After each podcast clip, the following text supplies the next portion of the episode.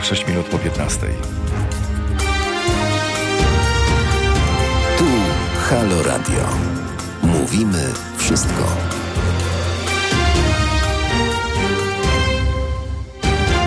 Zaczynamy Halo Aktualności. A w kalendarzu 5 maja, 5-5, gdy Państwo będą odbierać dzisiaj przesyłkę poleconą od listonoszki bądź listonosza, to zawsze się przydaje 0505 2021, 5 maja, dzisiaj środa. Imieniny Anioła, Ireny, Maksyma, Stanisławy i Stanisława. Rok 1934 został podpisany protokół przedłużający do 31 grudnia 1945 roku Polsko-Sowiecki Pakt o Nieagresji. Jak to się skończyło, wszyscy wiemy. Pięć lat później, w roku 1939, 5 maja, minister spraw zagranicznych Józef Beck odrzucił w przemówieniu sejmowym żądania Niemiec włączenia Gdańska do III Rzeszy i wyznaczenia eksterytorialnych linii komunikacyjnych. Rok 2006 w Polsce powstaje koalicja PiS Samoobrona LPR. To są Halo Aktualności. Na które bardzo gorąco zapraszamy, licząc na Państwa aktywność. Agnieszka Jóźwik, która jest wydawczynią, Paweł, który realizuje, Mariuszek, skłaniam się. I przypominam, skrzynka teraz małpahalo.radio otwarta, telefon 22 39 059 22 włączony. SMS-y cały czas mm, działają, wszystko w Państwa rękach. Numer 7148 zaczynamy od halo. Następnie treść SMS-a i wysyłamy na numer 7148 za złotówkę i 23% VAT. Co do godziny 16.45 dziś. Jakie tematy przykuły naszą uwagę? Oto 17-letnia aktywistka została wyrzucona ze szkoły na dwa miesiące przed zakończeniem roku szkolnego, informuje Młoda Lewica. Uczennica chodziła do Liceum Ogólnokształcącego Zespołu Szkół Katolickich imienia Matki Bożej Miłosierdzia w Białymstoku. Dyrekcja szkoły podkreśla katolicki charakter placówki, który uczennica miała naruszyć, biorąc udział w strajku kobiet. Porozmawiamy z panią mecenas Anną Jaczun, która reprezentuje uczennicę i która skierowała do szkoły wezwanie do wyjaśnień w tej sprawie i poprosiła o interwencję szereg instytucji, m.in. Kuratorium Oświaty i Rzecznika Praw e, Obywatelskich. Porozmawiamy również, e, bo o godzinie 16.15 rozmowa polityczna Haloradia e, z posłem Koalicji Obywatelskiej Franciszkiem Sterczewskim. Cały czas o Krajowym Planie Odbudowy. Poseł Franciszek Sterczewski zagłosował za. Koalicja Obywatelska generalnie głosowała wstrzymując się od głosu.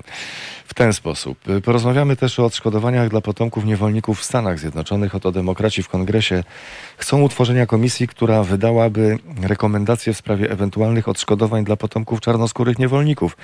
Sprzeciwiający się pomysłowi republikanie prawdopodobnie zablokują ten projekt, ale skąd w ogóle sam pomysł?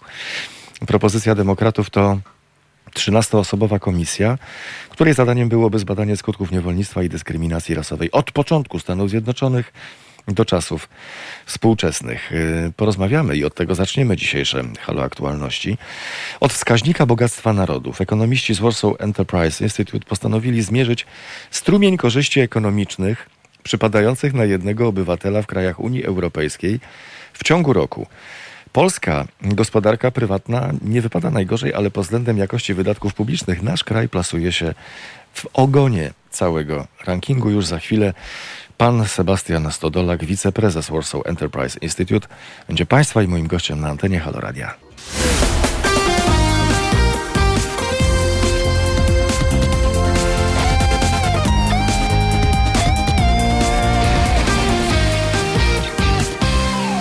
Razem z nami pan Sebastian Stodolak, wiceprezes Warsaw Enterprise Institute. Dzień dobry, panie prezesie. Dzień dobry, dzień dobry. Jesteśmy bogaci, czy jesteśmy biedni, zgodnie z tym wskaźnikiem bogactwa narodów?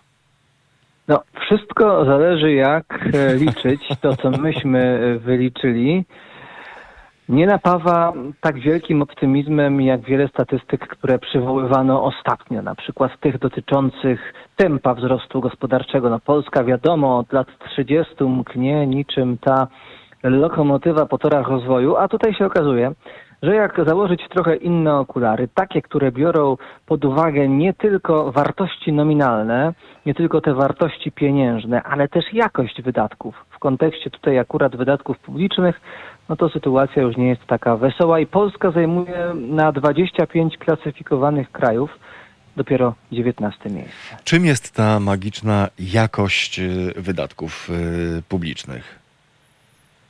To znaczy tak, e, nasz indeks składa się z dwóch komponentów. Po pierwsze jest to komponent wydatków prywatnych.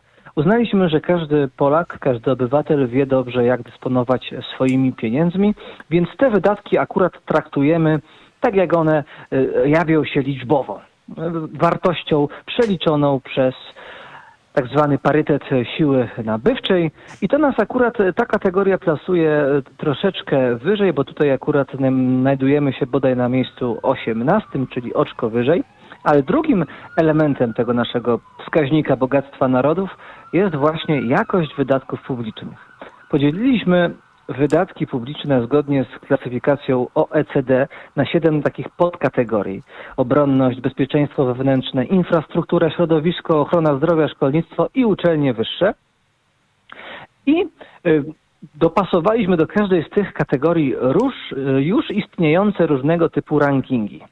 Nasz autor y, rankingu, na- naszego wskaźnika, Karol y, Zdybel, przepuścił to przez ekonometryczne filtry, poustawiał odpowiednie wagi i w ten sposób wycisnął mm, z poszczególnych państw e, informacje, jak one de facto e, wydatkują swoje pieniądze publiczne. Czy robią to w odpowiedniej skali i z odpowiednią skutecznością. No i tutaj niestety Polska nie ma najlepszych wyników, zwłaszcza w dwóch kategoriach. Po pierwsze, uczelnie wyższe. Jesteśmy w Europie ostatni pod tym względem. Po drugie, środowisko też końcówka peletonu. Uczelnie wyższe i środowisko. Dwa punkty, które wypadają, y, delikatnie mówiąc, y, blado. Czy w tych dwóch przypadkach to jest kwestia tego, że pieniędzy, które powinny być tam kierowane, jest za mało? Można by odnieść takie wrażenie, ponieważ gdy spojrzymy na wykresy wysokości wydatków publicznych w poszczególnych krajach i zderzymy je potem z tą naszą oceną efektywności wydatków, to okazuje się, że one ze sobą dosyć silnie korelują. Ale tutaj trzeba poczynić jedno zastrzeżenie. Na czym polega wydawanie pieniędzy publicznych? Na tym, że najpierw trzeba sięgnąć do pieniędzy prywatnych, czyli im głębsza ta kiesa prywatna, tym więcej do dyspozycji e, mamy pieniędzy publicznych. Ale mm, wysokość tego prywatnego dochodu jest także przybliżeniem, można powiedzieć, tych takich nienamacalnych wartości, jeśli chodzi o rozwój gospodarczy, jak na przykład know-how. Know-how tutaj akurat będzie istotny w zarządzaniu. Czyli państwa, które są bogate w tym takim materialnym rozumieniu, czysto materialnym rozumieniu, ich obywatele zarabiają dużo, one zazwyczaj także dysponują wysokim know-how, jeśli chodzi o zarządzanie. Więc nawet jeżeli biorą dużo pieniędzy w podatkach i potem dużo pieniędzy wydają publicznie, to potrafią to robić dobrze. Innymi słowy, jakby sobie wziąć ostatnią w rankingu Bułgarię i dać jej pieniądze pierwszej w rankingu Irlandii, i kazać jej wydatkować we wszystkich tych siedmiu kategoriach maksymalnie dużo, to to nie znaczy, że Bułgarzy awansowaliby nagle e, do czołówki naszego rankingu. Nie, bo to trzeba jeszcze umieć wydawać te pieniądze. No niestety Polska znajduje się w kategorii państw, czy w tej grupie państw, które sobie jeszcze z tym nie radzą. Słuchając pana, a przypomnę państwu, że państwa i moim gościem jest pan Sebastian Stodolak, wiceprezes Warsaw Enterprise Institute, odnoszę wrażenie, że my wyrzucamy pieniądze w błoto. I to trochę tak, jakbyśmy mm, uczelniom wyższym kupili, powiedzmy, kredy. Takiej białej kredy, którą pisze się po tablicy za, za 500 milionów złotych. I to nie jest taki wydatek, y, ona po prostu potem zwilgotnieje, ją się wyrzuci do, do, do kosza, całe się nie zużyje, ale na papierze wszystko się zgadza. Wpompowaliśmy w y, uczelnie wyższe 500 milionów złotych, tylko kompletnie bez sensu. No, zgadza się. To znaczy właśnie y, w, akurat uczelnie wyższe są w Polsce dosyć dobrze dofinansowane. To nie jest tak, że to jest, e, no, oczywiście mówię na tle innych krajów podobnych do nas, tak, nie na tle e, Austrii, Danii czy e, Holandii, tylko na tle naszych sąsiadów, więc tutaj nie odbiegamy. Natomiast odbiegamy, odbiegamy jeśli chodzi o jakość tych wydatków i warto wejść na naszą stronę wskaźnik wej.org.pl, wskaźnik wej.org.pl i porównać nasze kraje. Na przykład porównać sobie Polskę i Czechy, które są w rankingu 13, czyli wyprzedzają nas o 6 oczek. Można, nasza strona umożliwia porównanie właśnie dwóch państw i widzimy, że oni w uczelniach wyższych są od nas, można powiedzieć, o połowę dalej, o połowę wyżej. E, w, jeśli chodzi o środowisko, także nas wyprzedzają. Właściwie wszędzie oprócz infrastruktury, w której także przodują, ale nieznacznie, są od nas e, lepsi. No i jeszcze szkolnictwo podstawowe jest w miarę podobne. Tak, jest podobne. Więc jakby słuszna uwaga. Znaczy pieniądz, y, sam pieniądz y, nie determinuje tego, czy ktoś jest y, tak naprawdę bogaty, czyli czy odnosi korzyści z jego użycia. Dlatego to też jest ważne. Nasz wskaźnik bogactwa narodów nie pokazuje tego, ile myśmy sobie zgromadzili pieniędzy. Tak, ile mamy na kontach, ile mamy w nieruchomościach, ile mamy w tym majątku tak zwanym narodowym. Do tego są inne rankingi. Nasz ranking pokazuje, ile pieniędzy przypada tak zwanych przepływach na obywatela, czyli ile ten Polak realnie rocznie korzyści materialnych i nie tylko materialnych, bo przecież na przykład środowisko wiąże się chociażby z czystością powietrza, mm, odnosi na tle innych państw. Pieniądze publiczne, z których to pieniędzy można przeznaczyć środki na wydatki publiczne, to nasze wspólne pieniądze, bo pochodzą z naszych y, podatków. Więc y, czyja to jest wina, że one są źle wydawane? Czyja to jest wina, że są pieniądze publiczne źle wydawane? No, najpewniej tych, którzy je wydają. Wydają je instytucje publiczne. Tutaj trudno wskazywać konkretne osoby, bo to nie jest tak, że jeżeli wymienimy personel źle działającej instytucji, to nagle ona zacznie działać dobrze. Najczęściej problemy z polskimi instytucjami mają charakter strukturalny. Czyli bez dogłębnej reformy mechanizmów i procesów, które nimi e, które decydują o ich e, codziennym funkcjonowaniu, samo, e, sama wymiana kadr zarządzającej niewiele da. Stąd e, trzeba by przemyśleć to, czym państwo się tak naprawdę w Polsce powinno zajmować, sprawdzić, czym się zajmuje, sprawdzić, co robi dobrze, bo może są jakieś dziedziny, w których jest dobre, sprawdzić, co robi źle i wyciągnąć z tego jakieś konstruktywne wnioski, ale za tym by musiały za takimi wnioskami iść reformy. A reformą nie jest kolejna emerytura 13, 14, 15. Reformą nie jest kolejne świadczenie socjalne. To nie są reformy. Tylko? E, Reformy to jest e, coś, co zmienia funkcjonowanie instytucji. Tak? Weźmy na przykład mm, e, sądownictwo. Prawda? Sądownictwo, które jest kompletnie niescyfryzowane obecnie. To znaczy używa się tam komputerów, wysyła się nawet maile, ale w sposób nieuporządkowany, nie bazując na żadnej nowoczesnej e, technologii. Dlatego to jest ciekawe. Przyszła pandemia. Wydawałoby się, że skoro jest pandemia i wszyscy są na tym tak zwanym e, e, zdalnym, na tej zdalnej pracy, korzystają ze, z Zoomów, z Microsoft Teams i tych innych aplikacji do rozmów wideo, to również w ich ślady pójdą sądy, zwłaszcza, że sądy uruchomiły sobie też te rozprawy online. Ale jako, że to było takie fasadowe działanie, właśnie niepogłębione, bardziej doraźne, e, ten system się nie sprawdził i właściwie w pandemii sądy działają gorzej, na zdalnym tym, w tym zdalnym online'owym trybie wolniej działają niż w tym trybie, w którym trzeba tam pójść fizycznie, stawić się na rozprawę, co wydawałoby się e, intuicyjnie powinno być odwrotnie, tak? Łatwiej powinno być zebrać świadków w jednym miejscu, jeśli oni nie muszą być fizycznie w tym miejscu. A tu proszę, e, nie potrafimy sobie z tym e, jako państwo poradzić, bo brakuje tej dogłębnej reorganizacji instytucji, w tym przypadku akurat e, sądownictwa. Politycy mają taką skłonność i to jest bardzo ludzka skłonność polegająca na tym, żeby jak najwięcej zagarnąć pieniędzy do siebie, tak? Do siebie, żeby nimi dysponować, żeby ta pula tych pieniędzy była jak największa, bo wtedy mają realnie większą, większą władzę. Więc może problem polega na tym, że jesteśmy państwem nadmiernie scentralizowanym.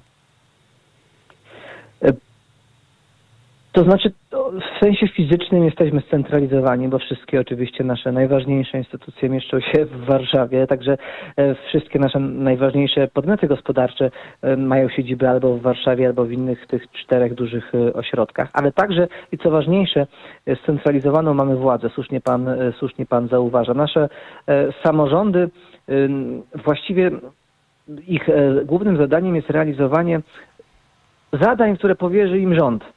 Dostają, Ale- takie, dostają takie wytyczne i, i, i idą po kolei punkt po dostają punkcie. różnego rodzaju wytyczne, jakieś widełki, w ramach których mogą się poruszać, ale takiej naprawdę swobody w kreowaniu em, warunków lokalnych, w jakimś y, konstruktywnym właśnie wyjściu do obywatela, zaeksperymentowaniu z, y, z czymś, no to tutaj nie ma. Znaczy tam, gdzie jest, to, to wykorzystują. Na przykład weźmy podatki lokalne od nieruchomości. Wczoraj przejeżdżałem, przedwczoraj, przepraszam, wracając z weekendu majówkowego do Warszawy przez jedną miejscowość na granicy województw podkarpackiego i Świętokrzyskiego i jedna z miejscowości reklamowała się w ten sposób na takim dużym szyldzie, że to gmina, w której są najniższe podatki od nieruchomości e, te lokalne w całej Polsce. Więc powinno być więcej takich sfer, gdzie gminy mogą kreować własną politykę i każda powinna się pod tym jakoś wyróżniać. To niekoniecznie musi być oczywiście ograniczone do podatków na poziomie wydatków publicznych y, idzie nam to bardzo słabo. Nie potrafimy wydawać tych pieniędzy mądrze, rozsądnie, efektywnie. A czy potrafimy wydawać pieniądze na poziomie indywidualnym? Na poziomie indywidualnym, no cóż, zawsze mam problemy z odpowiedzią na podobne pytania, bo żeby odpowiedzieć e, jakkolwiek na to pytanie, to trzeba tak naprawdę mm, narzucić własny system e, oceny wartości na, na kogoś, tak? Na kogoś, kto nie jest nami, tak? Czyli trzeba e, do, dokonać takiego mentalnego abordażu nie wydaje mi się, że, że to jest w ogóle w jakikolwiek sposób uzasadnione, bo no, każdy ma swoje priorytety w życiu, każdy ma swoje oceny i preferencje. W związku z tym no, jednemu może się wydawać, że kupienie Marsa w sklepie jest wybitnie złą decyzją, bo, czy innego sneakersa, bo jest po prostu niezdrowe, bo może się przyczyniać do otyłości, ale ten ktoś może nie wiedzieć, że osoba, która kupuje ten y, wysokokaloryczny baton jest bardzo wyczerpana po wyczerpującym dniu pracy, a to jedyna opcja, żeby szybko doładować sobie jakąkolwiek um, energię między różnymi zajęciami. Po prostu nie znamy kontekstu, nie znamy pełnego obrazka. W związku z tym ocena tego, czy ludzie prywatnie wydają swoje, swoją, e, swoje pieniądze w odpowiedni sposób, myślę, że powinna tutaj być życzliwa. To znaczy powinniśmy zakładać, że ludzie wiedzą lepiej niż my, jak wydawać swoje pieniądze. Bardzo gorąco dziękuję za rozmowę. Jeżeli pan pozwoli, to sformułowanie abordaż mentalny z nami pozostanie. Pan Sebastian Stodolak, wiceprezes Warsaw Enterprise Institute, y, dziś państwa i moim gościem na antenie Halo Radia. Dziękuję serdecznie za rozmowę, dziękuję za spotkanie. Dziękuję również, pozdrawiam serdecznie. Na zegarach za kilka minut y, będzie pół do szesnastej. Za chwilę pozwolę sobie Państwu przypomnieć rozmowę z panem doktorem habilitowanym y, Tomaszem Kubinem, politologiem Instytutu Nauk Politycznych Uniwersytetu Śląskiego, z którym dziś przed y, południem rozmawiał Jakub Wątły. Halo Radio. Mówi wszystko. Doskonały czas i doskonała okazja do tego, aby posłuchać dzisiejszej rozmowy Jakuba Wątłego na antenie Halo Radia o tym, jakie mechanizmy rządzą polską polityką. Przyda nam się, proszę Państwa, to i teraz, i w przyszłości. A teraz Państwa i moim gościem, zgodnie z zapowiedzią, jest doktor habilitowany Tomasz Kubin, politolog, Instytut Nauk Politycznych Uniwersytetu Śląskiego. Dzień dobry, panie doktorze. Dzień dobry panu, witam państwa. Panie doktorze, chciałbym, żebyśmy porozmawiali o tym swoistym boju o 770 miliardów, ale z zupełnie innej strony. Eee, żebyśmy potraktowali politykę, jeśli mogę pana prosić, e, w oderwaniu od polityki. Mm, ponieważ niewiele osób zwraca na to uwagę, co jest e, chyba żadną tajemnicą dla fachowców pana formatu. Polityka to biznes. Polityka to biznes. Szczególnie wtedy mam takie wrażenie, proszę wybaczyć mi ten wstęp, e, jeśli weźmiemy pod uwagę mm, jaka funkcjonuje kultura społeczna w Polsce, a w związku z tym politycy są z nas, jakich to w parlamencie mamy polityków. To nie jest izba lordów, y, którzy idą do polityki y, mając z dziada pradziada gigantyczne majątki, tylko to jest polski, przaśny, biedny, intelektualnie i nie tylko parlament od 89 roku, w którym politycy pojawiają się dlatego, że nie mają innego pomysłu na życie i dlatego, że tam widzą pieniądze. W związku z czym E, ja przyglądając się tej sytuacji, doszedłem do wniosku, że mm, lewica poparła bój o 770 y, miliardów złotych, dlatego że każda partia ma wokół siebie otoczenie biznesowe. Każda, o czym pan doskonale pewnie wie i państwo również.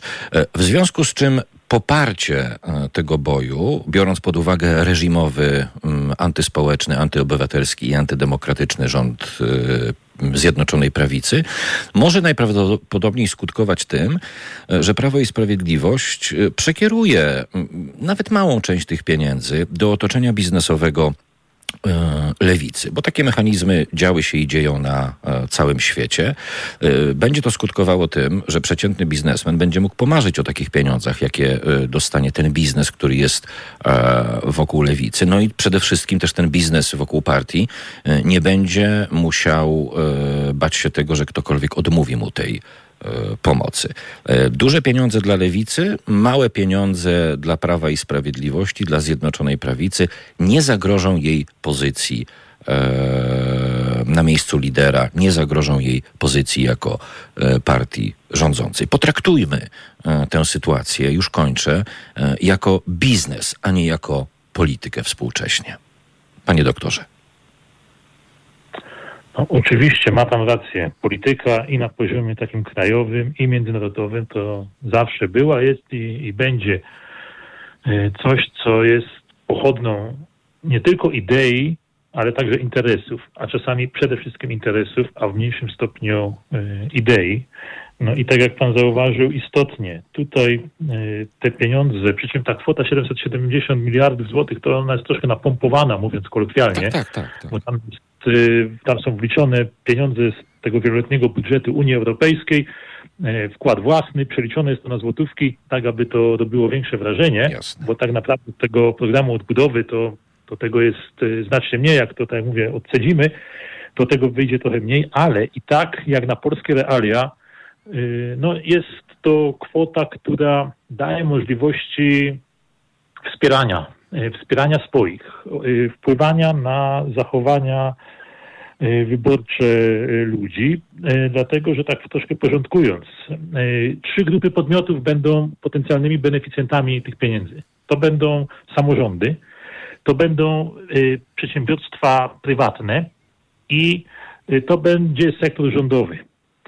No i tutaj, jeśli chodzi zwłaszcza o samorządy i o ten sektor prywatny, tu się otwiera pole do popisu Y, polegającego na tym właśnie, że można próbować tymi pieniędzmi grać, tymi pieniędzmi kupować sobie, mówiąc w cudzysłowie, wsparcie, poparcie, przychylność określonych grup wyborców, czy to bezpośrednio, czy przede wszystkim pośrednio, bo umówmy się, te pieniądze z tego programu odbudowy to nie są pieniądze, które będą przeznaczane bezpośrednio na cele społeczne. To nie jest tak jak z programem 500, że wpływa co miesiąc 500 zł na konto, czy tam w zależności od tego, ile kto ma dzieci, na konto danego e, obywatela i ten człowiek bezpośrednio te pieniądze odczuwa. Tutaj ten wpływ, jeśli będzie to e, bardziej pośredni, poprzez właśnie samorządy, które możemy wspierać w ten czy w inny sposób e, i poprzez firmy z sektora prywatnego.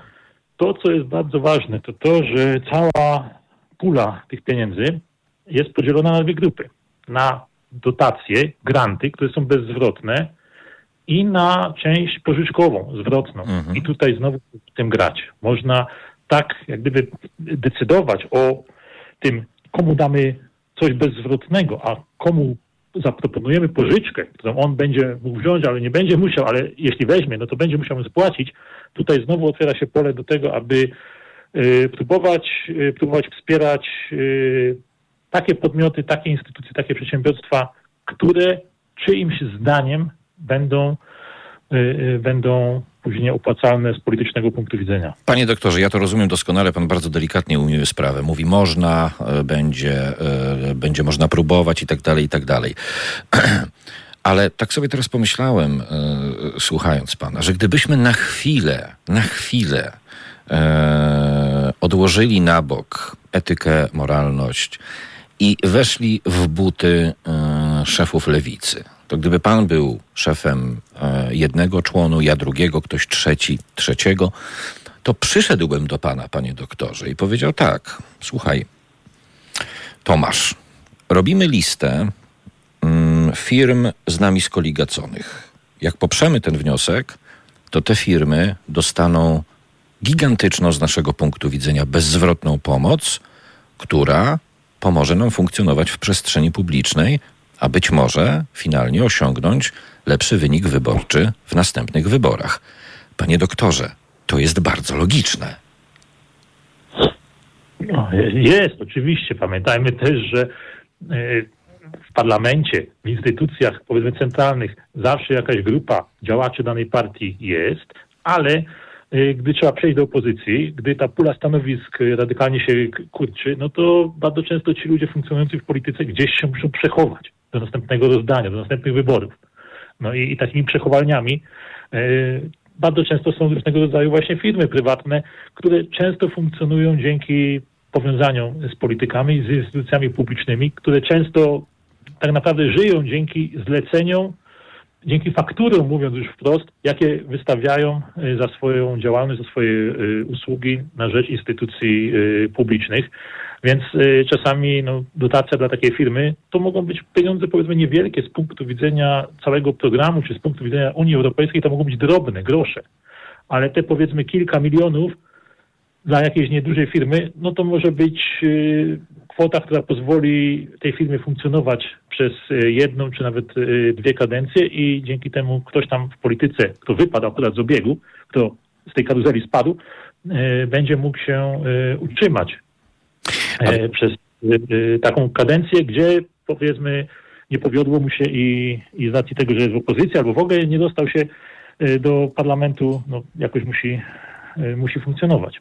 Panie doktorze, mm, y, niewiele też osób w przestrzeni publicznej, szczególnie tak zwanych, podkreślam, dziennikarzy, bo niewielu mamy w Polsce prawdziwych dziennikarzy, to są oficerowie polityczni zarówno jednej, jak i drugiej strony na krótkiej smyczy partyjnej, y, więc niewielu z nich, celowo lub nie, mm, nie zauważyło takich oto doniesień prasowych, które pośród innych w ciągu ostatnich dni się pojawiły. Ja wyłowiłem dwa z nich.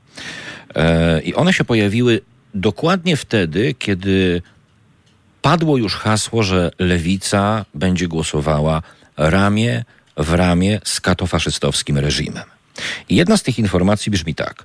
Ustalono tożsamość policjanta, który użył gazu wobec Biejnat. Wcześniej koledzy go nie rozpoznawali. Po blisko półrocznej kontroli udało się ustalić tę tożsamość. W chwilę po tym, e, kiedy lewica mówi, będziemy głosowali z PiSem. Dokładnie w tym samym momencie e, w reżimowej telewizji TVP Info zaczynają pojawiać się paski lewica nowym liderem opozycji. To nie jest myślenie spiskowe, tylko reżim wykonuje również inne gesty e, wobec lewicy, mam takie wrażenie przy okazji tego głosowania, o których właśnie przed chwilą powiedziałem. No i można takie działania zauważyć no dosłownie na każdym kroku. To, to, to, e, jeśli spojrzymy nawet i przeanalizujemy to, e, ile czasu przedstawiciele poszczególnych partii mają w mediach kontrolowanych przez rządzących, w jaki sposób te rozmowy są prowadzone, kto jest zapraszany, kto nie jest zapraszany, jak wyglądają paski w programach informacyjnych, no to, to widać, że tutaj chodzi po prostu o stworzenie takiego jakby zaplecza e, e, i w zależności od rozwoju sytuacji e, zapraszamy tych, których akurat jest nam wygodnie, albo przedstawiamy daną partię w takim świetle, jak to jest w danym momencie e, czyimś zdaniem e, odpowiednie. To jeszcze jedno pytanie, taka konstatacja na koniec, jeśli pan pozwoli, panie doktorze. Bo mm, e, my mówimy o tym, co jest logiczne, mówimy o związkach przyczynowo-skutkowych, a tymczasem po drugiej stronie lustra naszej rzeczywistości mm, liderzy partyjni, proszę mi wybaczyć ten kolokwializm, nawijają publicznie tak nieprawdopodobnie nieświeży makaron e, na uszy nam wszystkim, że to aż po prostu uszy bolą. Ale tu z kolei posłużę się e, opinią socjologów, którzy gościli mm, wielokrotnie i goszczą na naszej antenie, którzy mówią e, wprost. Polacy nie posiadają kompetencji e, społecznych i obywatelskich, zakochują się w politykach, w związku z czym e, te komunikaty, które serwuje na przykład na obecnym etapie lewica, to nie są komunikaty, które daje się wyborcom do przemyślenia, tylko wyznawcom do tego, żeby nie byli głodni jakiejkolwiek innej wiedzy. Zgadza się pan z tym? Zgadzam się z tym, że poziom kompetencji, zainteresowania życiem społecznym, publicznym, politycznym w Polsce jest bardzo niski i to dotyczy nie tylko ogółu społeczeństwa, ale też powiedzmy tych ludzi, którzy teoretycznie, powiedzmy z racji formalnego poziomu wykształcenia, powinni tę wiedzę i to zainteresowanie mieć ponadprzeciętne. Y, Tak niestety nie jest. No i ten niski poziom wiedzy, niski poziom zainteresowania no skutkuje później tym, że znacznie łatwiej jest tymi ludźmi y, manipulować, wpływać na ich poglądy, przekonania, narzucać im pewne sposoby postrzegania rzeczywistości. Jak ktoś nie ma wiedzy, no to znacznie łatwiej jest go po prostu zmanipulować, yy, oszukać, a z tą wiedzą i z chęcią jej zdobywania, mimo że teoretycznie w dobie mediów elektronicznych, internetu wydawać by się to mogło łatwe, no jest niestety e, bardzo, bardzo e, słabo. No i, i czasami po prostu młotkując ludzi jakimś przekazem, e, udaje się relatywnie przy niskich nakładach y, osiągnąć zamierzony efekt. Biorąc pod uwagę też to, że około połowy społeczeństwa nie bierze aktywnego udziału w życiu politycznym, publicznym. Chodzi mi tutaj o udział w wyborach. Y, No to to dotarcie do kilku milionów dosłownie ludzi, do powiedzmy, nie wiem, jednej y, piątej elektoratu, no, daje szansę na to, aby uzyskać większość y, y, w parlamencie, bo jak spojrzymy na to, mamy około 32 milionów uprawnionych do głosowania, e, 50% sekwencji, 16, y, tam 15-16 milionów. No i, i jeśli partia rządząca mająca większość w parlamencie tak naprawdę uzyskuje głos nie większości społeczeństwa, ale powiedzmy około 18-19% uprawnionych do głosowania, no to, y, to naprawdę nie potrzeba wiele, aby, aby y, tę grupę ludzi, która przeważy szale, y, urobić i, i osiągnąć w ten sposób zamierzony efekt. Nie jesteśmy od tego, żeby Państwa pocieszać, tylko jesteśmy od tego, żeby mówić, jak wygląda naprawdę rzeczywistość.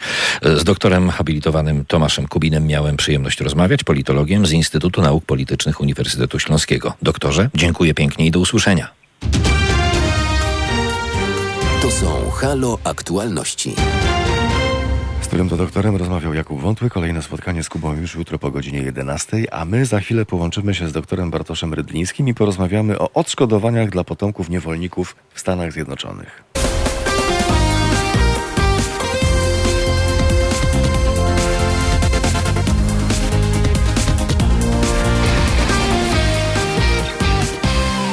I razem z nami pan dr Bartosz Rydliński, adiunkt w Instytucie Nauk o Polityce i Administracji UKSW, współzałożyciel Centrum imienia Ignacego Daszyńskiego. Dzień dobry panie doktorze.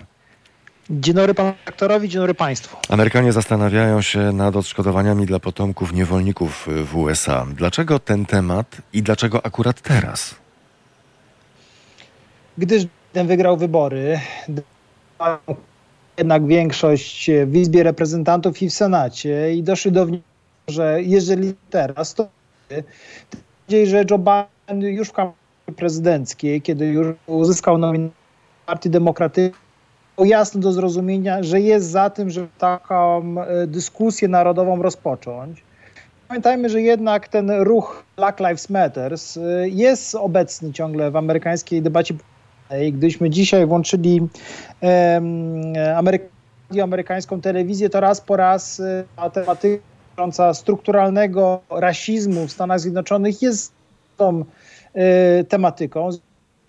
No, nowa administracja posiadająca również w swoim gronie wiceprezydentkę o e, również domieszce czarnej skóry jest e, bardzo tematykę, która jest niezwykle ważna, szczególnie dla tych Amerykanów, którzy stanowią ważną bazę wyborczą Partii Demokratycznej.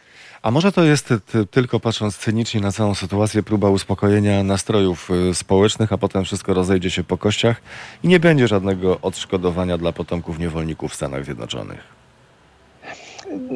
Bardziej bym postrzegał element takiej lewicowej polityki historycznej w Stanach Zjednoczonych bo zwróćmy uwagę, że my to nazywamy odszkodowanie w języku amerykańskim, w angielskim mówi się o tym raczej jako reparacji. No, znanej nam w debacie o odszkodowaniach reparacji właśnie powojennych ze strony Republiki Federalnej Niemiec.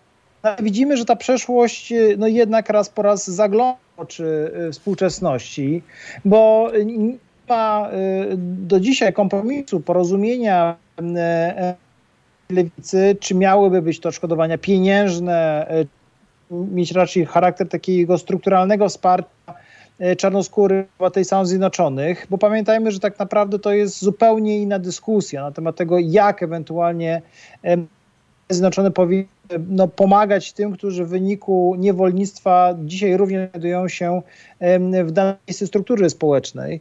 W związku z tym odbierał jako taką symboliczną tej administracji, szczególnie, że ma takiej fali wznoszącej, szczególnie w kontekście no jednak no, sukcesów związanych ze szczepieniami, to, że Joe Biden jest innym, bardziej prezydentem niż był Donald Trump. Te reparacje, to cała ta sytuacja rodzi pytanie, czy te reparacje to jest akurat to, czego najbardziej, najbardziej potrzebują osoby najbardziej zainteresowane i czy to jest akurat to, czego najbardziej chcą? E, oczywiście y, skórzy kongresmeni z partii amerykańskiej, które są przeciw temu, y, zwracają uwagę, że takie aktualne odszkodowanie finansowe y, by stygmatyzowały tych, którzy by te mali. Natomiast zwróćmy uwagę, że tak naprawdę dzisiaj klasowy interes biednych czarnych i biednych białych jest wspólny. Teraz, jeżeli tylko czarnoskórzy obywatele biedniejsi otrzymaliby takie to w jakimś sensie rozgorzałaby nam dyskusja o to, czy ten podział rasowy się nie wzmocni, prawda? Amerykańska lewica, partia demokratyczna, wszystko, żeby ten podział białych, czarnych i czy teraz latynosów zakopać, prawda? Że jednak te podziały w, w jakim szanse wyborcze demokratów. No więc w związku z tym warto uwagę, że sam Bernie Sanders, no, będący na lewym skrzydle demokratów, był przeciwny temu, by była to dyskusja o e, szybkim e, transferze pieniężnym, raczej uwagę na pewne strukturalne z e, segregacją rasową, którą widzimy chociażby w miast, prawda, że jednak ta miejsce zamieszkania, polityka mieszkaniowa to są większe, którymi powinny sobie poradzić nowoczesne państwa, jakim są Stany Zjednoczone. I teraz na koniec w zasadzie należy zadać pytanie, jakie są szanse powodzenia tego, tego całego projektu, bo wszystko wskazuje na to, że republikanie zablokują cały ten projekt, co rodzi z kolei drugie pytanie, dlaczego republikanie są przeciwni? No, pamiętajmy, że o ile republikanie sami przyczynili się do tego, że zniesiono nie i przecież nie może tego absolutnie odebrać, o tyle faktycznie jednak stoi na straży obrony interesów również amerykańskiego kapitału, a poważne argumenty za tym, że brutalność amerykańskiego kapitalizmu również wyrosła na bazie niewolnictwa, podziałów rasowych, prawda, i tego strukturalnego rasizmu, który jest pisany w amerykański kapitalizm. Natomiast jeżeli ta dyskusja by to przypuszczam, że jednak czarnoskórzy obywatele poszczególnych okręgów wyborczych jednak by wpłynęli na to, że czarnoskórzy kongresmeni partii republikańskiej jednak by chcieli zagłosowali za dalszym różnych ustaw, a nade wszystko rozpoczęciem dyskusji na temat wypłaty odszkodowań. Będziemy przyglądali się temu wszystkiemu, co dzieje się w Stanach Zjednoczonych, jak przebiegają te procesy społeczne. Razem z nami dziś pan dr Bartosz Redliński, adiunkt w Instytucie Nauk o Polityce i Administracji UKSW, współzałożyciel Centrum imienia Ignacego Daszyńskiego. Panie doktorze, dziękuję za spotkanie, dziękuję za rozmowę. Dziękuję ślicznie. Już za chwilę wiadomości, a także prognoza pogody. Nawiążę w ramach prognozy pogody do tego, co w przyrodzie wydarzy się w Stanach Zjednoczonych prawdopodobnie za kilkanaście dni. A później o godzinie 16.15 rozmowa polityczna. Dziś razem z nami pan poseł Franciszek Sterczewski z Koalicji Obywatelskiej, który to pan poseł zagłosował za przyjęciem Krajowego Planu Odbudowy. Na zegarach 6 minut po 16. Tu Halo Radio. Mówimy wszystko. To są Halo Aktualności. W kalendarzu 5 maja, dziś środa, dziś imieniny Anioła, Ireny, Maksyma, Stanisława i Stanisławy. Wszystkiego najlepszego, zdrowia przede wszystkim. 5 maja, rok 1895 w Barcelonie. Odbył się pierwszy pokaz filmowy na terenie Hiszpanii. W roku 1920 pierwszym Coco Chanel wybrała spośród próbek przygotowanych na jej zlecenie zapach perfum znanych później jako Chanel No. 5. Słuchacie Halo Aktualności. Obiecałem Państwu tę historię o tej ciekawostce przyrodniczej ze Stanów Zjednoczonych. Oto po 17 latach siedzenia pod ziemią miliardy owadów wyjdą na powierzchnię, złożą jaja i zginą. To są cykady, które muszą siedzieć 17 lat pod ziemią, ale teraz już za kilka tygodni mają pojawić się na powierzchni ziemi i dać niezwykły koncert. Sprawa jest niebagatelna, dlatego że pisze o tym The New York Times na swoich e, stronach. Więc to musi być duże wydarzenie, tym bardziej, że tysiące ludzi już y, czekają na to, aż y, te koncerty cykad y, będą w zasięgu ich uchu, chociaż to może być bardzo niebezpieczne, dlatego że dźwięk tych cykad dochodzi do 90 decybeli, więc człowiek stanie tak pod drzewem, gdzie siedzą sobie mm, te owady, to może być dosyć nieprzyjemne, tym bardziej, że ta, ta, ta natężenie dźwięku, siła dźwięku 90-100 decybeli to jest głośniej niż motocykl, co może uszkodzić słuch mniej więcej po około 50 minutach, minutach ciągłej ekspozycji. Dla Amerykanów to może być, dla wielu z nich, to takie pierwsze wydarzenie w ich życiu, piękny prezent na przykład na 17 urodziny albo na 18, następne dopiero za 17 lat. Ale też smakosze się szykują, co może już nie jest tak bardzo przyjemne, bo jak pisze The New York Times, cykady są jadalne, a ich smak jest porównywalny do smaku tofu. Tu z kolei pomaga National Geographic, które pisze, że są bezglutenowe, bogate w białko oraz o niskiej zawartości tłuszczu i węglowodanów. Od taka ciekawostka. Z rzeczy bliżej nas i o wiele bardziej sympatycznych, dlatego że zahaczających o wakacje, Włochy już teraz zapraszają turystów. Ułatwienia na miesiąc przed wprowadzeniem unijnego zielonego paszportu. Jak powiedział premier tego kraju, pandemia zmusiła nas do tymczasowego zamknięcia kraju, ale jesteśmy gotowi na to, by z powrotem przyjąć cały świat. I chcą już od 15 maja Włosi wprowadzić zielone przepustki dla podróżujących. Taka zielona przepustka mm, to jest e, dokument potwierdzający albo o tym, że się wyzdrowiało, albo o tym, że jest się zaszczepionym, lub y, ma się negatywny wynik y, wymazu. Kończąc y, całą wypowiedź, premier Włoch powiedział: Nadszedł moment, by rezerwować wakacje we Włoszech. Nie możemy się doczekać, by znowu Was gościć miło.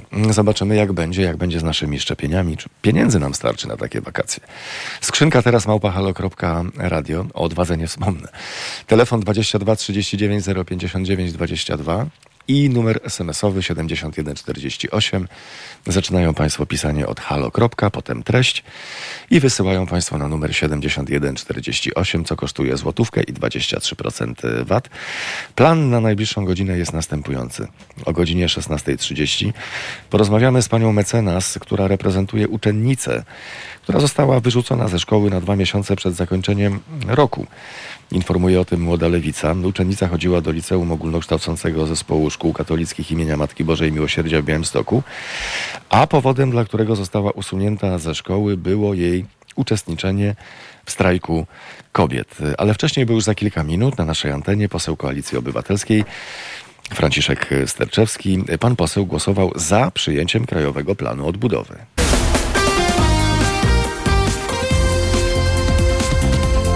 Halo Radio. Mówi wszystko. I razem z nami pan poseł Franciszek Sterczewski, Koalicja Obywatelska. Dzień dobry, panie pośle.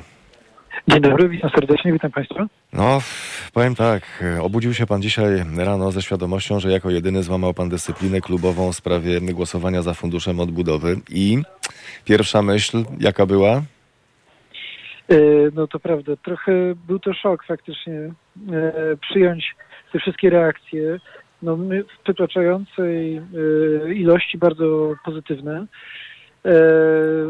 Jasne, był też, było też trochę hejtu, ale na szczęście było go mniej, więc to tylko potwierdziło no, poczucie, że wczoraj po prostu słusznie postąpiłem i zagłosowałem zgodnie z głosem serca i zgodnie z tym, jak mi ludzie wskazywali w konsultacjach, które przeprowadzałem w ostatnich tygodniach oraz w rozmowach z samorządowcami, ekspertami, ale także europosłami, którzy no sami głosowali za tym funduszem, W związku z tym e, miałem takie poczucie, że faktycznie okej, no nie spodziewałem się, że będę sam e, z tym głosem za, spodziewałem się, że więcej osób się wyłamie, ale no jest to, jest to satysfakcja, że no miało się w tej sprawie rację.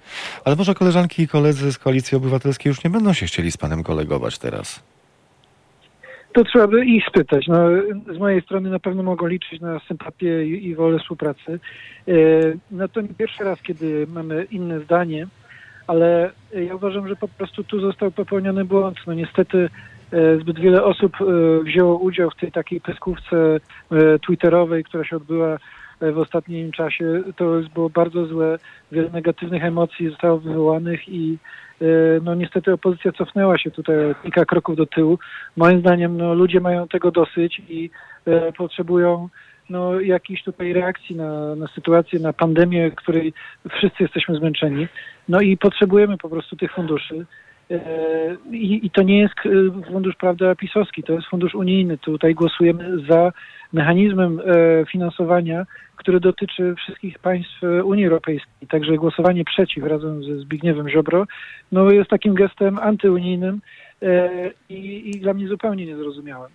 Więc e, jasne, miewamy różne opinie, różne zdania, są różne tutaj ruchy polityczne, interesy, ale najważniejsze na koniec jest to, co leży na stole i to, co jest przedmiotem głosowania, a w tym przypadku były to po prostu miliardy na kolej, na, na ochronę zdrowia, e, na e, właśnie e, na, na odnowienie gospodarki, więc no, nie było tutaj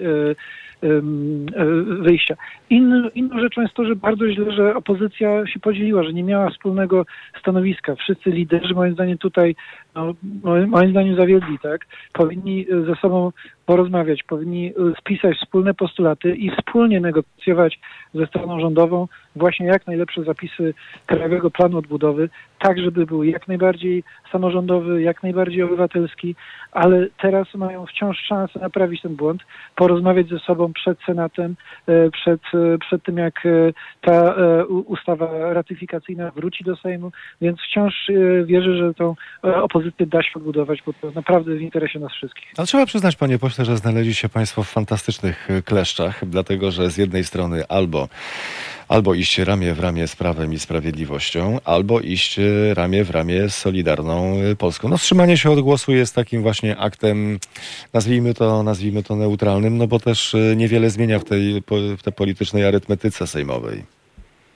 No zgadza się, ale y, ja uważam, że e, w, sprawach e, światopoglądowych, w sprawie e, łamania praw człowieka, praw kobiet, e, w sprawie no po prostu mm, niszczenia mediów, samorządów, trzeba absolutnie stawiać Prawu i Sprawiedliwości, trzeba po prostu walczyć o wszystko, co jest obywatelskie, obywatelskie w tym państwie, ale gdy na stole leży dobra ustawa, która może komuś czymś pomóc, to uważam, że należy ją poprzeć, niezależnie tutaj od e, arytmetyki politycznej. Tak samo było pią- przy e, piątce gaz zwierząt, tak?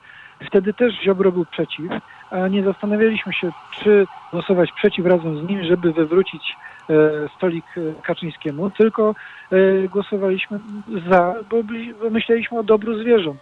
Tak samo i gdybyśmy dzisiaj decydowali o wejściu do Unii Europejskiej, mając taki rząd, a nie inny, również głosowałbym za, no bo taki jest po prostu interes społeczny, taki jest interes Polek, Polaków i, i, i Unii Europejskiej, więc bardzo uważam, zaszkodziła ta debata, która odbyła się w ostatnim czasie i musimy wyciągnąć z niej wnioski. Uważam, że to jest zimny prysznic dla opozycji, no i e, szczerze liczę na jakiś reset. Pan poseł Franciszek Sterczewski, Koalicja Obywatelska jest Państwa i moim gościem na antenie Halo Radia. Rozmawiamy o tym dlatego, że to była doskonała okazja do tego, żeby przyprzeć trochę Prawo i Sprawiedliwość i całą Zjednoczoną Prawicę do muru i zażądać najpierw zrobienia porządku, przywrócenia normalnego sądownictwa, normalnego Trybunału Konstytucyjnego i wielu innych normalnych e, rzeczy, które powinny funkcjonować, a nie puścić to bokiem. No, w sytuacji, w której lewica poszła sama, już na nikogo się nie oglądając, no trochę trzeba przyznać, państwa ograli. No. No, ja tego tak e, nie odbieram. Uważam, że też sami się ograli, też wydaje mi się, że to lewicy na, dłuższą me- metę też e, nie, nie pomoże. Uważam, że Ale oni powiedzą rozmów- dokładnie to Tak. samo, co pan teraz. To znaczy, my zrobiliśmy to w interesie Polski, zrobiliśmy to w interesie Polek, Polaków, ludzi, którzy potrzebują Mhm. pomocy finansowej. To będzie dokładnie ta sama argumentacja. Ale uważam, że e, ważny też jest e, styl działania. I e, ja nie uważam, że e, nie można negocjować z PiSem. Trzeba, tylko uważam, że e, trzeba to zrobić wspólnie. To po, powinniśmy wszyscy jako opozycja w tym uczestniczyć i wtedy, po prostu mając wszystkie szable, mieć siłę przetargową i żeby faktycznie te wszystkie rzeczy, o których Pan wspominał, łącznie z przystąpieniem do Europejskiej Prokuratury, łącznie z wieloma zapisami, o które apelowali samorządowcy, e, strona społeczna, e, żeby je faktycznie wprowadzić do Krajowego Planu Odbudowy, ale te, te, te wszystkie dobre pomysły są na tyle warte, na ile mamy jedność e, opozycji. I okej, możemy się różnić w sprawach gospodarczych, w sprawach podatków, ale w sprawach fundamentalnych, jak Rzecznik Praw Obywatelskich, jak kwestie praworządności, kwestie mediów e, i właśnie kwestie europejskie, powinniśmy iść jednym frontem i, i właśnie e, walczyć o, o, wspólne dobro, no bo po to od tego oczekują nas e, opozycyjni e, wyborcy. No po prostu musimy pokazać powagę sytuacji, a niestety tym razem zwyciężył egoizm i indywidualny interes właśnie różnych partii. Myślę, że niestety wszyscy na tym stracą, poza mm, jednym mieszkańcem Żoliborza. Ale, ale to jest lekcja, którą musimy wyciągnąć i, e, i, i, reset, od którego powinniśmy zacząć i, i, i, i, zacząć od e, poważnego traktowania się i, i poważnego dialogu. I tyle. no. Może pora na zmianę lidera państwa ugrupowania. Ja nie, nie, nie moim zdaniem to nie jest kwestia personalna właśnie, tak? Ponieważ e, można tutaj myśleć o, o, różnych liderach, ale uważam, że też przeceniamy tą figurę lidera opozycji. No mamy tutaj zestaw różnych liderów, ale też problemem jest to, co się dzieje e, piętro niżej i to, że faktycznie no, różne strony tej debaty stwierdziły, że będą sobie skakać do gardeł i się e, obrzucać błotem na Twitterze. Uważam, że naprawdę trzeba to skończyć. E, Skończyć z zarzucaniem, kto tu jest zdrajcą, kto jest wrogiem ojczyzny. To jest obrzydliwy język. Ludzie oczekują od nas powagi i naprawdę merytorycznej e, rozmowy o ważnych sprawach. I, i, i, w- oparciu o no, jasnego sprzeciwu właśnie wobec e, autorytarnej władzy, ale jeśli nie będziemy zjednoczeni, no to będzie się działo tak, jak się to wydarzyło wczoraj i myślę, że nikt nie, nie jest e, zadowolony stuprocentowo z, z, tego, jak się e, cała ta historia wokół funduszu potoczyła. Ale wciąż jest Senat, wciąż jest nadzieja, żeby tą sprawę no po prostu naprawić. No, ja myślałem, że powie pan coś dokładnie odwrotnego. To znaczy, jeszcze jest Senat po to, żeby wynegocjować y, więcej elementów istotnych y, z punktu widzenia całego społeczeństwa. Tak, tak. Dokładnie. Ale y, każde negocjacje będą na tyle silne, na ile będą miały poparcie polityczne. No i na ile A będzie żeby- miał silnego lidera, no bo kto ma teraz y, usiąść do rozmów z Prawem i Sprawiedliwością ze strony Koalicji Obywatelskiej? No tak, no znaczy moim zdaniem e, to, to właśnie nie może być mm, system hierarchiczny taki, że jest jeden lider naprzeciwko drugi i oni reprezentują dwie połówki społeczeństwa. Nie. Jesteśmy bardzo zróżnicowanym społeczeństwem. Są ludzie myślący bardziej socjalnie, inni bardziej liberalnie, są wierzący, niewierzący. W związku z tym mamy bardzo różne elektoraty i bardzo różne partie i opozycja jest różnorodna i to jest jej siła. I dlatego uważam, że to powinna być praca zespołowa i, i gra zespołowa, czyli porozumienie różnych liderów, liderek e, i tylko wtedy, kiedy oni będą potrafili właśnie widzieć wspólny interes, tak, e, będą skuteczni. Opozycja musi spisać protokół rozbieżności, e, gdzie się różni, gdzie się zgadza, ale również zgodzić się właśnie co do tych fundamentów, jak Rzecznik Praw Obywatelskich, jak e, właśnie sądownictwo i właśnie kwestie unijne, więc e, mam nadzieję, że po prostu właśnie wszyscy liderzy też tu e, trochę posypią e, głowę popiołem i trochę zobaczą, że e, coś stracili, coś zyskali, ale gdyby razem współpracowali w tej sprawie, to mogliby zyskać dużo więcej, a, a razem z nimi właśnie Polki i Polacy. Coś mi szepcze do ucha, szanowny panie pośle, że to by pan poseł Franciszek Sterczewski chciałby stanąć na czele takiego zespołu.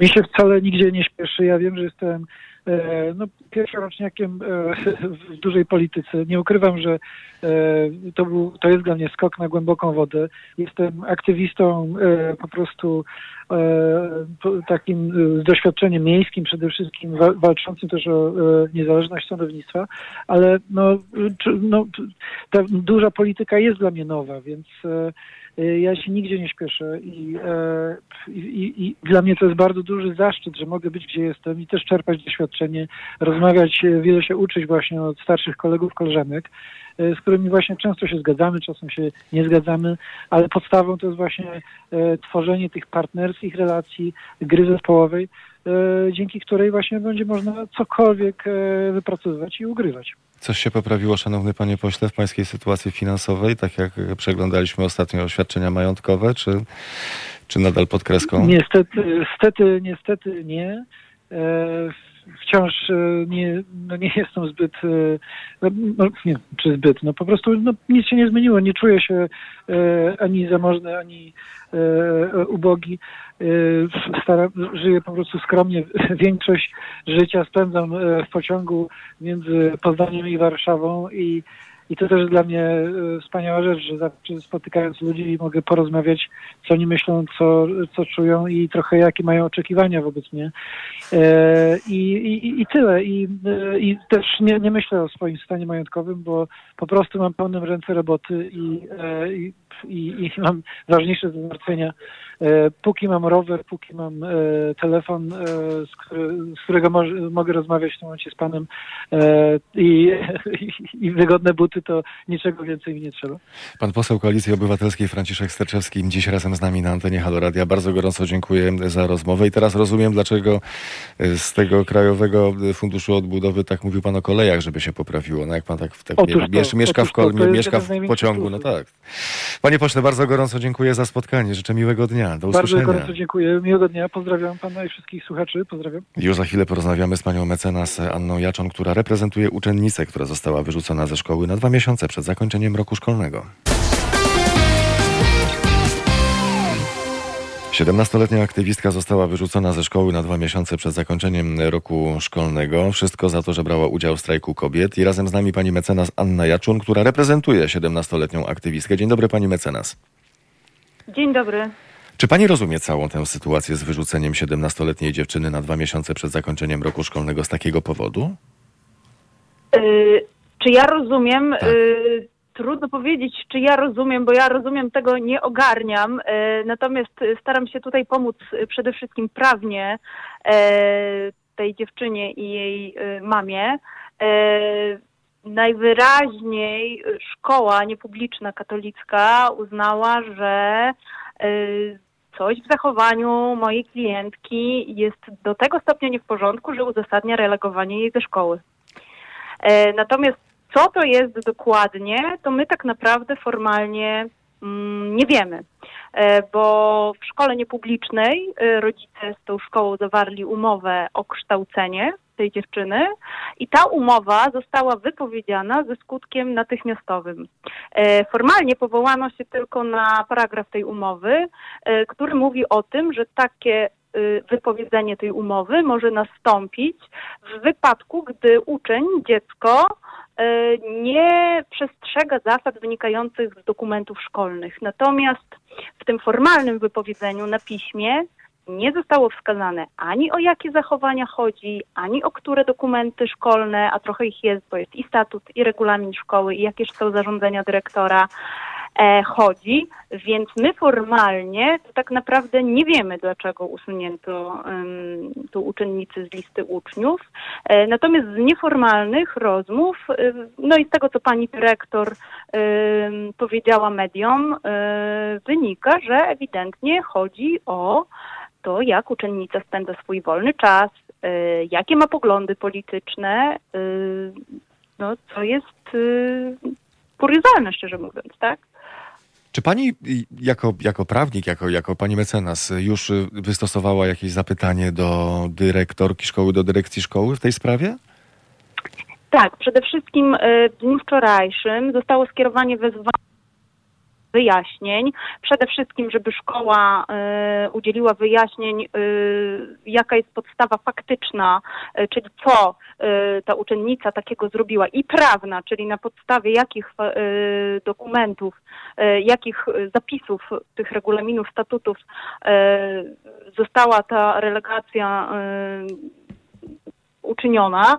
Natomiast też trzeba zwrócić uwagę tam w tym wyzwaniu, e, ja zapytałam dyrekcję, czy została dochowana procedura skreślenia z listy uczniów, bo procedura, którą e, w statucie ma ta szkoła, wygląda tak, że Rada Pedagogiczna powinna podjąć uchwałę o skreśleniu z listy uczniów i dopiero wtedy dyrektor wydaje decyzję, decyzję, od której można się odwołać do kuratorium. Natomiast my żadnej decyzji nie dostaliśmy, tylko wypowiedzenie umowy i informację, że e, że dziewczyna nie jest już uczennicą tej szkoły.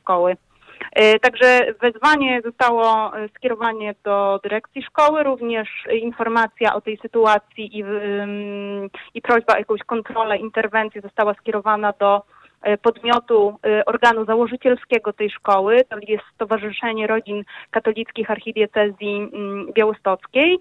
E, Poinformowany został też szereg instytucji e, państwowej, to jest oczywiście organ nadzoru, Podlaski Kurator Oświaty, e, Departament Edukacji e, Urzędu Miejskiego w Białymstoku, e, Komisja Edukacji i Wychowania przy Radzie Miasta Białegostoku oraz organy centralne, czyli mm, Minister Edukacji i Nauki, Rzecznik Praw Obywatelskich i Rzecznik Praw Dziecka.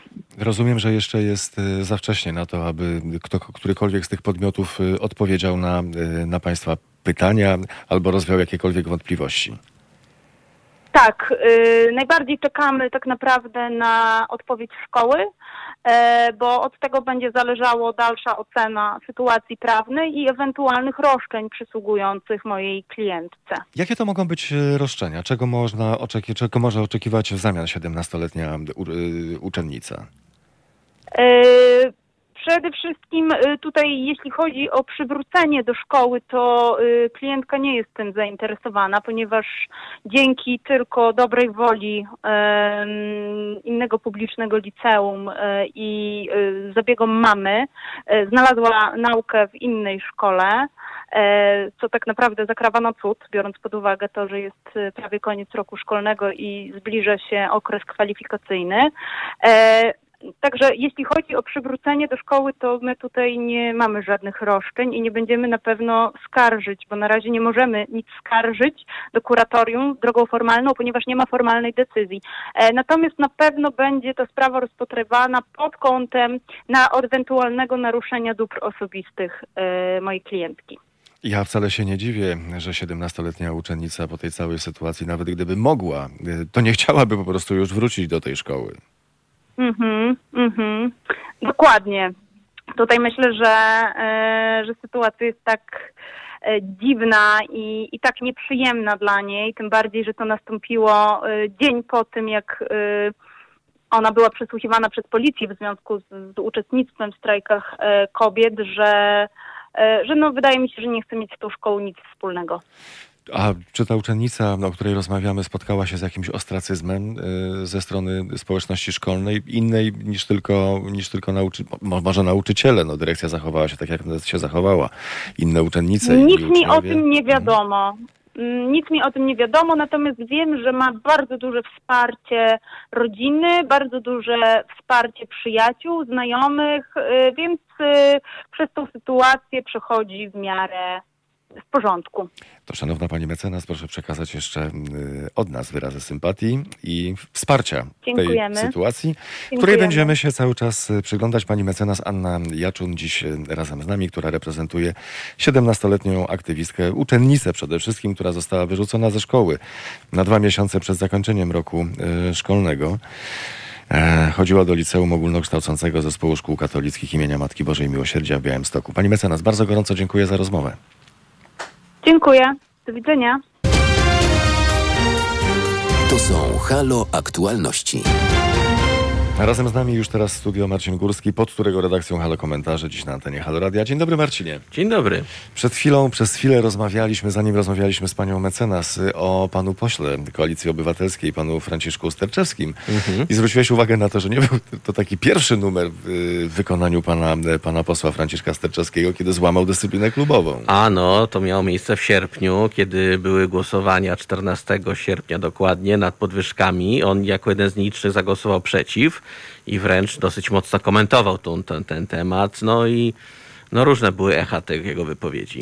Sugerujesz, że do wakacji jeszcze będzie cieszył się obecnością w Koalicji Obywatelskiej, czy już nie? Ja podejrzewam, że nic nie można przewidzieć w polityce polskiej w szczególności, więc co kto gdzie przejdzie, to już jest inna sprawa, bo jak dobrze wiesz, do ostatniej chwili zawsze to jest trzymane w ścisłej tajemnicy, ale kto go wie.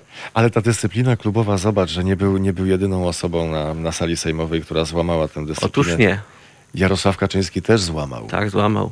Złamał, niestety. No, chyba czas się pożegnać e, z, z Prawem i Sprawiedliwością. On sam siebie będzie musiał, będzie musiał siebie osądzić przed lustrem w domu. To jak nie jest, mogłeś, to nie jest mogłeś. nigdy, To nie jest nigdy przyjemne. Nigdy, przenigdy. Taka lustracja trochę. Auto. Autolustracja. Ale Marcinie, będziesz próbował też po- poruszać się w tym świecie zagmatwanej, szalonej niekiedy polskiej polityki w e, halo komentarzach. Zatem Nie no, dzisiaj będziemy rozmawiali. Wiadomo, że tematem clue będzie to, co wczoraj miało miejsce głosowanie już wieczorem nad, nad Krajowym Planem Odbudowy, nad ratyfikacją. Do końca, nie było do końca pewne, kto jak zagłosuje, ponieważ były deklaracje na sali sejmowej. Mm, Platforma się wstrzymała od głosów.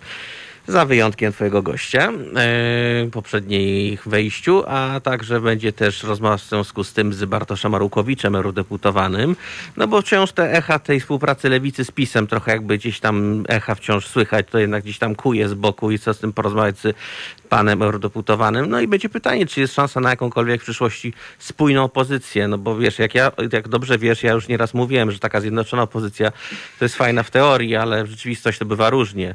Nie każdy rad, y, stricte wyborca na przykład PSL-u zagłosuje na listę, gdzie jest ktoś na przykład, nie wiem, z SLD da przykładu dam.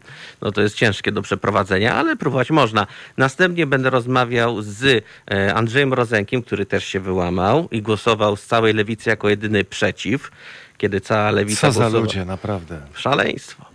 Co za ludzie. Co za ludzie. Yy, Nie, no akurat rozumiem jego, jego bardzo ciekawe argumentacje podawał przy okazji, ponieważ on od początku był przeciwny rozmowom z PiSem, no ale no nic dziwnego, ponieważ on nieraz reprezentuje interesy różnych wyborców, którzy niekoniecznie no, czują się przez PiS dobrze traktowani. Mówię o mundurowych oczywiście, których ustawa dezubekizacyjna pozbawiła emerytur, no i były też tego tytułu różnego reperkusje. Ale już w drugiej godzinie, troszeczkę na chwilę odejdę z tej polityki, zajmę się ekonomią. Będę rozmawiał z profesorem Marianem Nogą w sumie na czym polega ten KPO cały i czy to jest taki kolejny plan Marszala, jak mówili wczoraj Sejmie posłowie. Ponieważ mówimy o 770 miliardach złotych. To jest niemała kwota. Pytanie, jak to będzie rozdawane, jak to będzie układane, bo są różne scenariusze. No i na koniec jeszcze poruszę, do, no niestety ta polityka jednak siedzi u nas dosyć mocno, bo w ostatnim wejściu będę rozmawiał z panią profesor Ewą Marią Marciniak na temat innej sprawy, czyli tego, co Bronisław Komorowski zapowiedział, czyli wejście znowu do polityki. Pytanie w jakim kształcie, jak to ma wyglądać. Czy to będzie kolejny cios dla opozycji, czy może jednak nie. Zobaczymy. Zatem my Państwu bardzo gorąco dziękujemy. Paweł, który realizował Halo Aktualności, Agnieszka Jóźwik, która była wydawczynią Mariuszeko. Skłaniam się i zostawiamy Państwa w towarzystwie Marcina Górskiego i jego gości. Do Zapraszam. usłyszenia. To były Halo Aktualności. Na kolejny program zapraszamy jutro o godzinie 15.